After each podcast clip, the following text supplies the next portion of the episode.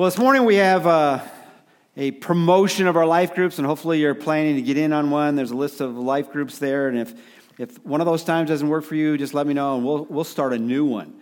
And uh, somehow we'll figure out a time that uh, can work within your schedule so you can do life together with God's people.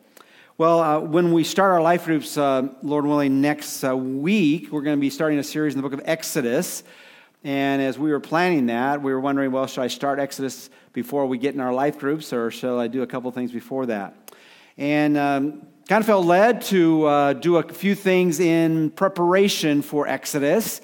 Exodus is the second book in the Bible. You have Genesis, Exodus. It's in a larger group of five, what's called the Pentateuch. Five scrolls is what that literally means Genesis, Exodus, Leviticus, Numbers, and Deuteronomy.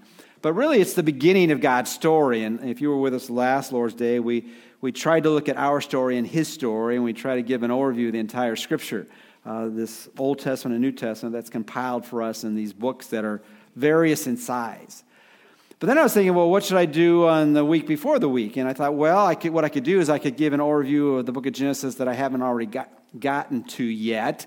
We actually took some of the key points in the beginning of the Bible to give us an understanding of the entire Bible, and so kind of cut that in half. So I was thinking about, well, maybe I'll just take the second half and give you the, the run in into the book of Exodus.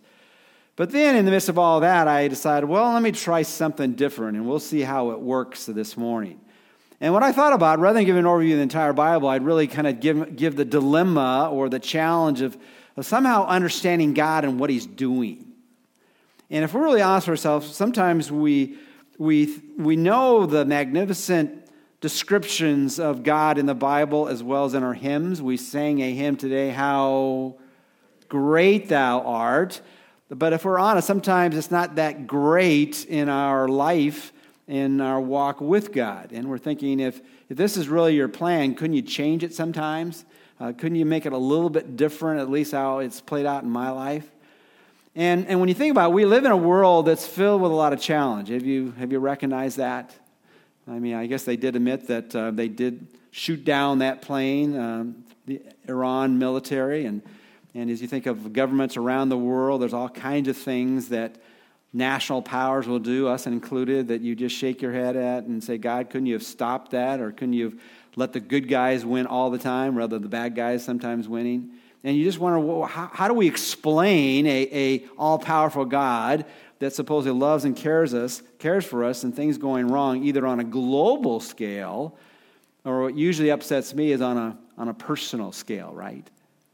I was reading an article a, uh, few weeks ago in which um, it was actually a, a, psychoanalyst who works with young families and uh, people that are struggling with dealing with life. And she describes life today in the U.S. this way In the United States, it's a competitive, scary, and stressful place.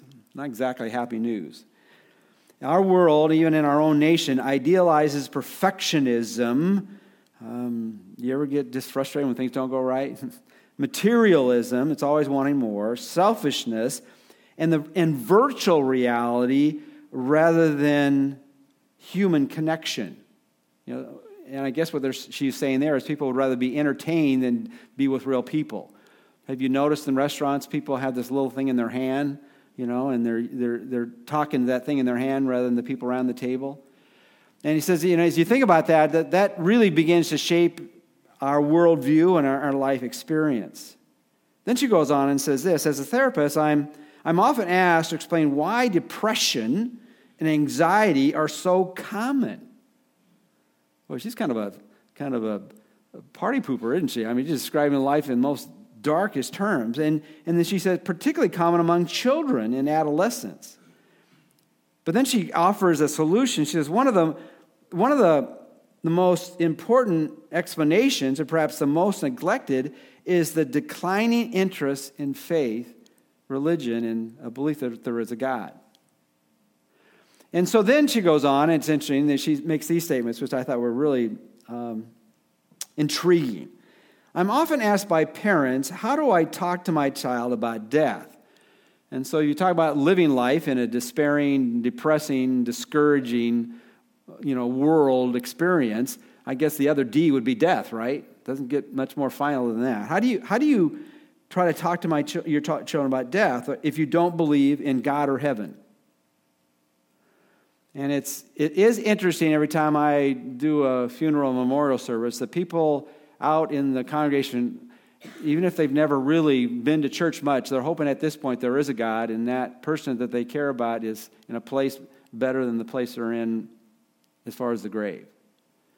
And so she recognized, well, we got this dilemma. We got all these things going on, and people are running from God. And if you've, if you've read the statistics, that's happening in, in large numbers now, particularly in America, as well as in some parts of the world. It's flourishing in certain places, but not always in the places where we would expect it. And this is her solution. How do you talk to a child about death if you don't believe in God or heaven? This is her answer, and actually, it was the title of her article that was put in the Wall Street Journal. My answer is always the same. You know what her answer is? Lie. Lie. If you don't believe in God or heaven, don't tell anybody that. And particularly if it's your children or your young people that are around you. Because if you tell them there is no God, there is no heaven, you are pushing them toward despair and depression. She goes on and writes this the, the idea that we simply die and turn to dust may work for a few adults. Maybe a few can handle that picture of reality, but it doesn't help children. Belief in heaven helps them grapple. Again, she uses these why, I mean, these broad descriptions of life. But belief in heaven helps them grapple with this tremendous and incomprehensible loss that we experience. In an age of broken families, distracted parents, school violence, and nightmarish global warming predictions, imagination plays a big part in children's ability to cope. Now, she threw this in the midst of God language using the word imagination. What was she really saying? Well, my interpretation of her words are this, and, and you can somewhat picture this in a very popular in certain circles um, in the contemporary music field uh, a, a song about heaven. It says, I can only imagine. And of course, the person who wrote that particular song, I can only imagine how awesome it's going to be. I can't, I can't, even, I can't even picture how great heaven is because of the words that's described in Scripture. It's going to be better than I could even think about or dream about or even imagine. And she probably wasn't thinking about that particular song, but what she said look, if you can give someone at least the glimmer of hope, there's something beyond this life other than just turning to dust and dirt, and this all there is. In the midst of a world, not only in a large way, global way, but in a personal way, that often goes more wrong than right, you can, they can somehow live life with hope. So, from a person trying to help other people, what do you tell people if you don't believe in God? Lie to them because there's hope in believing in God. Now, of course, I would never want you to believe in God because you think it's a lie and just good for you. I, I want you to believe in God because it's true and you can experience it in its deepest way.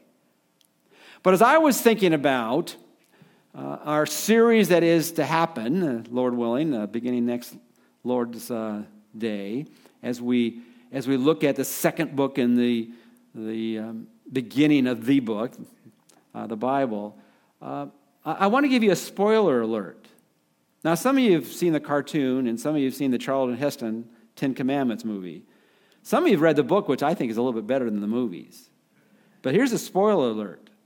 When God's people get to Egypt, it looks like it's going to be it's going to be really really good. it, it is going to be now, not that there might be a few challenges, but it's going to be easy street because they, they have as their spokesman the second most powerful person in the kingdom Joseph. Joseph has not only rescued them, he has saved the empire of Egypt. And, and, they are the delight of the, of the world that they're living in. And I'm sure as they thought that and were experiencing that, they were thinking, well, this makes sense. We believe not in a lie, but in a truth. There is a God who cares about us, provides for us, and protects us. Here's example right here He brought us in a place that had no food and to a place that did have food. And the reason we could go there because the person there, one of us, saved them by telling them how to prepare for a time of famine. But then all of a sudden, there's 400 years that go by. And you have that sobering phrase. And then there was a Pharaoh who knew not what? Joseph. And all of a sudden, their world that they, I'm sure, equated with God's goodness for them because they believed in him and tried at least to follow him. Now, everything that looked right was now what? Wrong. And what I hope to do today, and I'm not sure how well I did in the first service, I hope I do a lot better with you, okay, in terms of, of sharing it. it, it as I want to give you a picture of, of not only God, but his program. And it's a little bit unlike sometimes, I guess you would call it the Pollyannish view of our understanding of God's program. And when I say Pollyannish, you know, Pollyanna, Anna, I guess that, that, was, that wasn't a real person, right? That was a, that was a book, right? And, and, that character was a person who always saw things as, as being positive and bright and, and everything going right. If it was, if it was raining outside, uh, it, it, it, she, she could only look at sun there out there, there was a sun out there. And it was always positive. Everything was always right. Well, if we think that is God's plan for us now, then we are going to be severely disappointed. And if you've heard this phrase uh, before, uh, put it in the right context of what I want to share today. God's plan for us is not to always make us happy here, but it is to make us holy. That what He is trying to do is, is call out a people that know Him. And, and when we know Him, it, it changes who we are on the inside and it shows out on the outside. That gives Him glory because they see people going through the, the challenges of life and see God go through them and want what they have. So, what I want to do today is, and, and I'm just going to run through this, and it may or may not make sense, but I, I was wrestling with this. Well, how, how do I explain, um, is this really your plan? When sometimes I don't like God's plan. I don't like his timing. From my perspective, I'm not God's judge, so I'm not trying to do that. But I'm saying there, there are times I don't like God's plan or the timing of God's plan or the details in God's plan. But God always has a purpose in his plan. And what he's calling out is a people that, might, that would know him and then make him known. And it's, it, it is a life that we are called to live. So, here it is lessons from the one who is Lord, making sense of it all. First of all, let's realize what part are we to play in this game plan called life? Well, Deuteronomy chapter 6, verses 4 through 9 is, is a part of a section in God's word. It's called the Shema. And, and the Shema was, is simply a word in the Hebrew, means to hear or to listen. And, and remember back when you're raising your children or trying to re raise your grandchildren to be more like the children you want them to be when they were children? Okay. Is that when you speak to your, your children or grandchildren, you, you want them to what? Want to listen. In fact, sometimes when they don't respond to your voice or your, your sage wisdom, you may maybe be like me and say, Are you listening to me? Did you hear what I said to you? You know, when they're not responding. And, and this is what God is telling his people. He said, Hear, O Israel. I'm going to try, I'm going to, try to quote the passage. Hebrews, I mean, Deuteronomy 6, 4 through 9. Hear, O Israel. The Lord is our God. The Lord is one. Love the Lord your God with all your heart, all your soul, and all your mind. So, what is he saying to us as we understand his plan? To understand his plan, we need to understand our God. And what do we need to understand about God is we need to listen to him, we need to hear him. We need, we need to hear who he is. Who is he? He's God. He's God, and we're what? We're not. And there is only one God. And, and what does he want from us? It's not complicated. He wants us to love him, to love the Lord our God with all our heart, our soul, and our might. Sounds like that's what Jesus repeated in the New Testament, right? And then he says, okay, I want you to understand this. This is a, this is a journey. So the next verse, he says this I, I want you to teach these commandments I'm giving to you, I want you to put them on your heart. And I think he was speaking in terms of how we would understand that. Look at this is not simply to be put in your brain so you can regurgitate it back on a test. I want this to change who you are. The Bible is not for our information, it's for our transformation. So take these commandments I'm giving you and put them on your heart. Now, in, case, in case you're, as you're hearing this, I'm challenged by these words as well. I mean, this is, this is where God wants me to live. And, and then he goes on and says, okay, I want you to understand this is not just to be for you, it's to be for everyone you really care about. So, what he says then, he says, okay, take these things I've commanded you and put them on your heart and, and teach them diligently to your children. And I think we can broaden the word children there. You could be anybody in your relational world that you care about. Teach them diligently to your children. And when should you do this? Oh, by, by the way, and, and, when you, and when you sit down in your house and talk about them when you are on your way and when you lie down and when you rise up. Now, I don't know about you, but that just about covers everything in a day, right? So when you're lying down, when you're sitting up, when you're walking, when you're going, when you're in the house, when you're outside the house. I, I want this to be a part of all who you are all the time. This is not just to be done on the Sabbath or on the Lord's day. This is a, this is a daily, moment by moment experience. But then he goes on and he, he, he, he challenges a little bit more. He goes, okay, let me give you another word picture. I, I want you to write them as a sign on your hand and on the frontals of your forehead. Now, Sadly, what God's people did then is what we do now. Sometimes we take the symbol and we miss the meaning by looking at the symbol. What they did is they would, they would wrap pieces of scripture, boxes of scripture on their hands, and they would wrap scripture in boxes on their forehead. And, and, and they miss the point. The point is not to make an ornament of them. It's okay if, if you're going to look at your hand and open up the book and read it, but, but he's saying, what I want you to understand is that the Word of God is supposed to govern how you use your hands. That's why I want you to write them as a sign on your hands. And I want you to put them on your, on your foreheads because I want it not to be a, you know, a, a neon sign that you like the Old Testament. It's to say, I want them to govern how you think. Because how we think is how we'll eventually what? Live, right? We eventually, if you can change the way a person thinks, you can change the way a person lives. We can see that so many ways illustrated in our recent culture. It's radically changed because people now think differently about all kinds of things. He says, I want you to put them a sign on your hands. I want you to put them as frontals on your forehead. And then, then I want you to, to write them on the doorposts of your house and on the gates of your city. So, again, what he says, he says, I want you to understand that this is, this is to be lived out. My plan for you in the home and outside the home. I want you to live this everywhere. So, as we think about, is this God's plan? Is this really God's plan? What we need to understand is yeah, this is God's plan for, for all the times that we are here. And we ought to take God's truth with us wherever we go. And, and we want to think God's thoughts and live out God's thoughts. And we want to use our hands for, for things that honor Him. And we, we want to live it in the home and outside the home. And, and we want to teach it to people around us so they can see that this is, this is how we should live because God's way is best.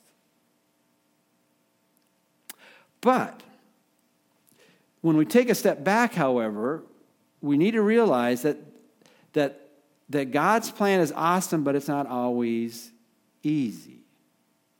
And, and so when life happens, in life, have you noticed life happens? is that when things go wrong, we don't yell and scream at God. We say, okay, God, what, what is it you want to teach me from this? How do you want me to respond to this? How, how, how, do you want me now to live in light of whatever has happened, whether it's good or bad? Because sometimes what can mess us up is good things just as much as bad things, right? All you have to do for that is study the, the pattern of people who won the lottery. You know, for some, that was the absolute worst thing that ever happened to them. Their life became a mess Of course, you're all thinking, well, I would like to try that sometime and see if it's a mess in my life. But, but, but he's saying, look at it, it's the good things that happen in your life can cause you to be distracted from your relationship with God as well as the bad things. So, so what is happening right now? What is happening? It's true as you if you read just the journey from Genesis to Exodus, Leviticus, and Numbers, and Deuteronomy, and then Joshua and Judges, and Ruth throughout the entire Old Testament. And then you get in the New Testament, the same thing, is that life happens. And, and what the only way to make sense out of life now is this is this is God's training ground for his people. Well, what does he want from us? Well, this is this is where um, whether it's helpful or not, is uh, how, I just began thinking about how can I express this that made sense to me? What, what is, what, what is it, how does God want me to live? And so I just backed up the truck a little bit and just kind of thought, you know, how did, how did God start it and how does he continue it since he began it all and we messed it up and then now he's allowing it to continue until he comes and, and sets up his kingdom not only in heaven but here on earth. Well, let's just begin at the beginning. We did that a little bit last week, but hopefully this is going to be geared a little bit more toward understanding God's plan. Well, it all begins with God. Well, why did God begin it all? Well, God began it all because he, he and here's, and let me just read what I put together, and then we'll try to digest it a little bit. What is God's plan in terms of maybe understanding in terms of principles? God created us to be like Him to be loved by Him, to love Him, to live with Him, to learn from Him, to fully lean on Him, because we are lost without Him.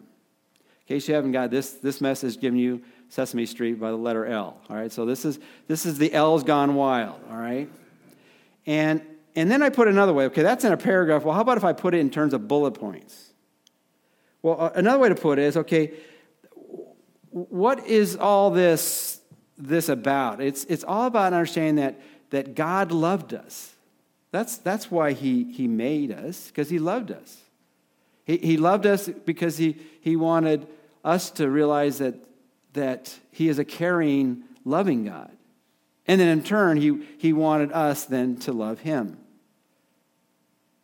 Well, then why isn't that, happen- why isn't that happening naturally? And this is where the struggle I had in terms of communicating this in the first service is is, is what I'm trying to communicate to you is what happened in the past. And this is the Genesis 1 through 3 section. But then what has happened now from Genesis 3 on? And in one sense, we repeat what happened to Adam and Eve in a slightly different way. But th- this, is, this is the beginning, and this is the process, and this is the plan that continues. God began it all because He loved us. And, and then He had a purpose in making us. The Bible says in Genesis 1:26 that he created us in our image in his own likeness. So he created us to be like him. And, and when you think about God, it helps me to think about God this way in, some, in, in, in the dimensions that we can understand, is that it's all in family language, isn't it? Relational language. And when we think about God, we call in the Lord's Prayer God our what? Father. And you know, I was reminded that I'm a father because my oldest son celebrated his 40th birthday yesterday. Now, now, most people, when they find out that he celebrated his 40th birthday, says, well, if he's 40, that makes you really old. so, so as we think about that, and I think, well, you know, why do I have kids, you know? Well, because Alice and I wanted to start a family, and we wanted to have some children that we could really, what? Love. And not in a self centered way, but we wanted to love them, and we were hoping that they would also what? Love us. And doesn't that just seem so natural and understandable? And you think about it on a, on a, on a spiritual realm, that's why we're here, because God wanted a family. He didn't need us, but He wanted a family. And so, because He loved us, He brought us into existence. And He wants us desperately to know how much we love Him. And when we understand how much he, we, he loves us, then we in turn love him in return. But beyond that, there was a purpose as he brought us into existence. And that's that phrase we are created in his image and his likeness. He, he wanted us to be people that were, were responsible, that were, had character, had attributes that, that you, could, you could praise and admire and see as worthwhile.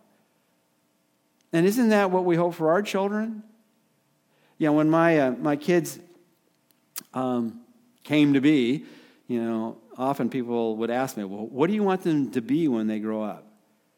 What do you want them to do when they grow up? What do you want? What kind of occupation is your dream occupation for them? And I say, you know, I'm, I'm more concerned about how they live than how they make a living. Isn't that true? For God, for us. He, he wants us to, to, to be people who live like we know who our parent is, our heavenly parent. Now, we as earthly parents, we pass on both good qualities and bad qualities, right? I think I told you a while back that um, my oldest son, the one who just turned 40, said that uh, Alice was the, the kindest person she knew, that he knows. And so when, when, so when Tim acts with kindness toward people, he's acting like his what? His mom. When he doesn't act with kindness, he acts like his what? Just, they shouted it out in the first service. That, that they act like he, he acts like his dad. All right, and, and, and so you know, we obviously as parents know that that we don't. We want them to be better than us. We don't want them to pick up bad, bad qualities. But as we think about God, He doesn't have any qualities, bad qualities pass on. And so His desire was us to be like Him. And, and really, in, in one of the passages I have just listed in the back of the outline, in, in 1 Peter no, in 1 John chapter, I think it's 1 John chapter 3, he says that when Jesus comes and we see him, we'll be just like him. And so, what is God's plan for us in the midst of a world that's gone wrong and t- things that we do wrong? He wants us simply to realize that we're here because He loved us. And He wants us to love Him in return. But He wants us to understand that we are created for the purpose of, of to live life in such a way that we bear the image of the one who made us and we live in his likeness. But then we need to, to recognize well, how do we do that? Well, how do we do that? Is because he, he's called us to live with him. And, and, when we spend time with him, then we take on some of the attributes and characteristics that are his. But as we live with him, we need to recognize that, that we have have a desire to learn from him. And when we learn from him, we recognize that we can't do it on our own, so he wants us to lean on him because the reality, we are lost without him. Now, that's the paragraph. In bullet points, I put it this way How did this all happen? God loved us. Secondly, we doubted his love for us. And when you look at the first sin, that's what happened. Why did Adam and Eve do the only thing, the only one thing they weren't supposed to do? Because at that moment, they doubted the goodness of God and the goodness of God is related to God's love for us, and thought maybe God's holding back. Isn't that what Satan said to them? You know, in the day in which you'll eat of the forbidden fruit, then you will know both good and evil. Now, they might have been willing to cut out the evil part, but you're saying there's something good that I don't know right now? And if I eat this fruit, if I rebel against God, then I'll know something I want to know that I don't know now? And they, tr- they distrusted the love of God at that moment. And really, when we go our own way, that's really what happens, isn't it? We're not really sure at that moment God's way is best. We think maybe we can improve it a little bit, or whatever it might be. It doesn't apply to us, might apply to other people. Right now, I can do my way rather than His way. In that moment, we doubt His love. And then when we doubt His love, what happens is, is we begin to talk to ourselves. Have you ever talked? You ever talk to yourself? It's the most intelligent conversation I have all day when I do that. No, you know, you know how you, you have this conversation back in your heart and your mind, you're kind of going back and forth. Is that at that moment, it, there's a decision sometimes in, in your life when you're saying, well, do I really want to live like God wants me to live at this moment? Do I really want to stop at that yellow light that's turning red real quick, you know, whatever it might be? Is, you know, do I really want to drive that speed limit right now or whatever you, you get challenged with? And we're afraid to live like God wants us to live because we're not really sure we want to live that way, right? And, and that's what happened to Adam and Eve, and that's what happens to us. And, and then, reality, if we were honest with ourselves, not only are we afraid to live uh, like Him or with Him, but we at that moment don't even want to act like Him, do we? We, we want to do whatever we want to do. And so, what needs to happen then? Then we need to learn from Him. And then we must lean on Him and recognize again we are lost without him. Now, that, that's, a, that's a line of thinking that makes sense to me to, to understand what was the journey after Adam and Eve. And I'm not going to rehearse chapters 1 through 20, And if you look at Genesis, and we're going to get into Exodus, some have summarized the book of Genesis in eight parts, and we're not going to discuss eight parts, but one is looking at events. There was creation, there was the fall, there was the flood, and then there was the Tower of Babel. And that's a whole series of messages. But you look the rest of the chapters in Genesis, they're really keyed on four individuals. Their names are Abraham, Isaac, Jacob, and Joseph. And, and you understand that, that God has already weeded out people who were rebelling in demonstrative ways against him. And so as he calls out Abraham, and Abraham believed God, and it was counted to him as righteousness. And, and I'm sure at that moment, God made some amazing promises to him. And he's thinking, now the good life. Now the plan of God is going to be experienced in my life, and things are going to go right. All that wrong in the world might be out there, but in here it's going to be all right. But is that what happened to Abraham? No, God took him through all kinds of experiences where he had to learn from God and lean upon him and recognize that this was not just an option, but a necessity because he was lost without him. I mean, just think about it. I mean, God promised him that he would be, his name met that. Abram means exalted father, even though he had no kids. And there are reasons some people don't have kids because of biological reasons and God's plan that we can't understand. But, but God had promised that you're going to have, you're going to have a child and, and you, will, you will be fruitful, multiply, and, and, and, and you're going to be blessed and you're going to be a blessing to others. And he tells them this, and then nothing happens. And nothing happens. And nothing happens and nothing happens. And, and I'm sure he was asking the question that I have in the title is, is, is this really your plan? Did, did I mishear you? you? You told me, one, my name is Exalted Father. Abraham, changed to that, that means father of many nations, and this is not happening. I'm getting older, my wife's getting older. This is impossible. But what happened? They didn't really learn from him and lean upon him. They decided, I'm going to help God out, right? and they went their own way. Now, why did God take Abraham and his wife through that? Because the only way they were really going to learn it was to go through it. And if they didn't learn it, they wouldn't become more like him. They wouldn't learn to trust him and lean upon him. So that happens to Abraham. Well, how about, how about uh, the answer to his prayer? How about Isaac? well, Isaac didn't have it so easy either. And we don't have time to go to the story there, but Abraham had a problem at times telling the truth, particularly if he was in danger. He would uh, call his lovely wife his sister, and so he wouldn't be killed for uh, the love of somebody else's life. And you know what Isaac did? Exact same thing. And, and you're thinking, well, could, could God have prevented uh, Isaac from lying just like his father Abraham? Of course he could have. He could have just not brought that temptation into his world, right? But he allowed that to happen because Isaac needed to learn from God, right? And what did he need to learn? To lean upon him. And why did God want him to lean upon? Because he wanted Isaac to be more like him. And as you go through the whole series of the four major characters in, in Genesis, you find that happens over and over and over again.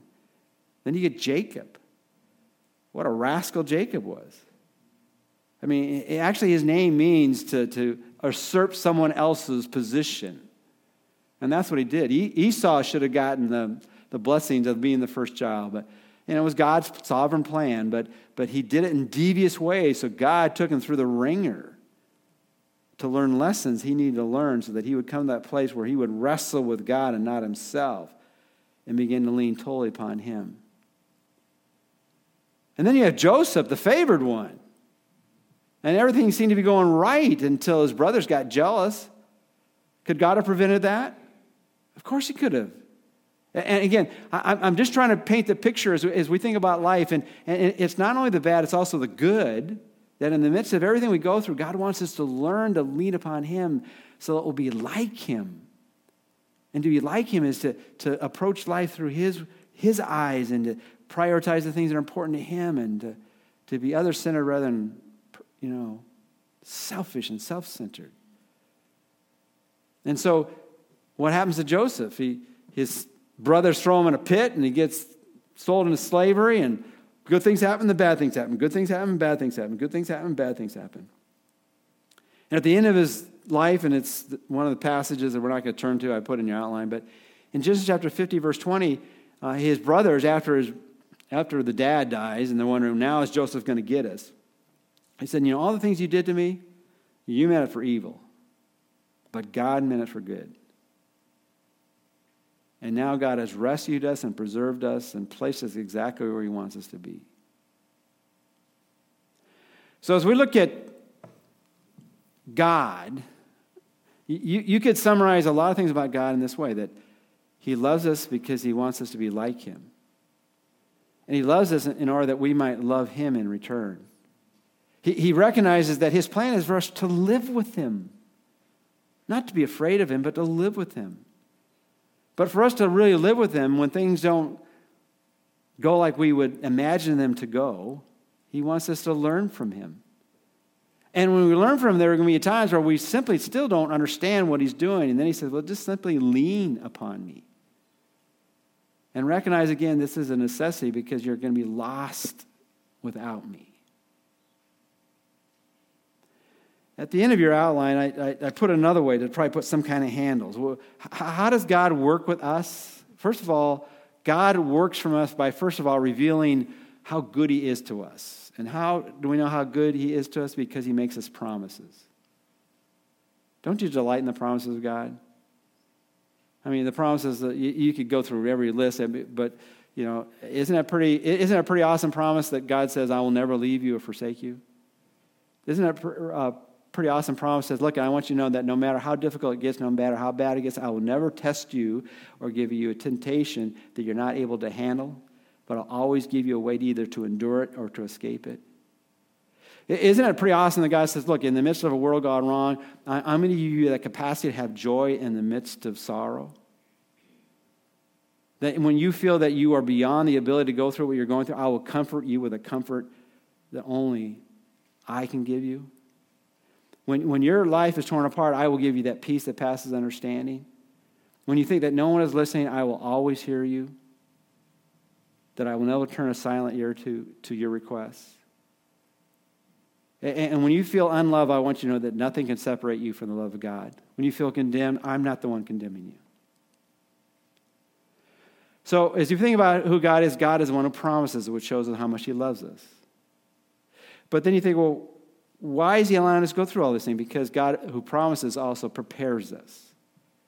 And so, all those things that are going to happen to the people of God in Egypt, he was trying to prepare them for that. And then preparing them for what's going to happen next. So they didn't know what was going to happen next. So God promises, God prepares. And, and what's the ultimate reason for that? Is that God perfects.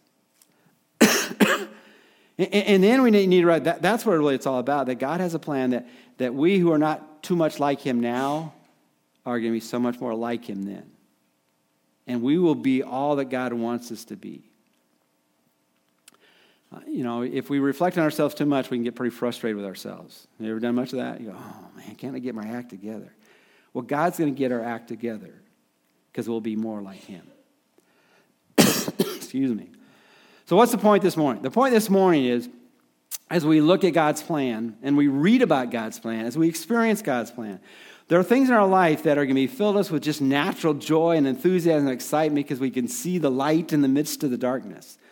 And other times, you're, you're not going to see the light in the darkness, just like they didn't feel when they, all of a sudden they were in bondage and slavery after being at the height of glory when they first came into Egypt, and now they were slaves.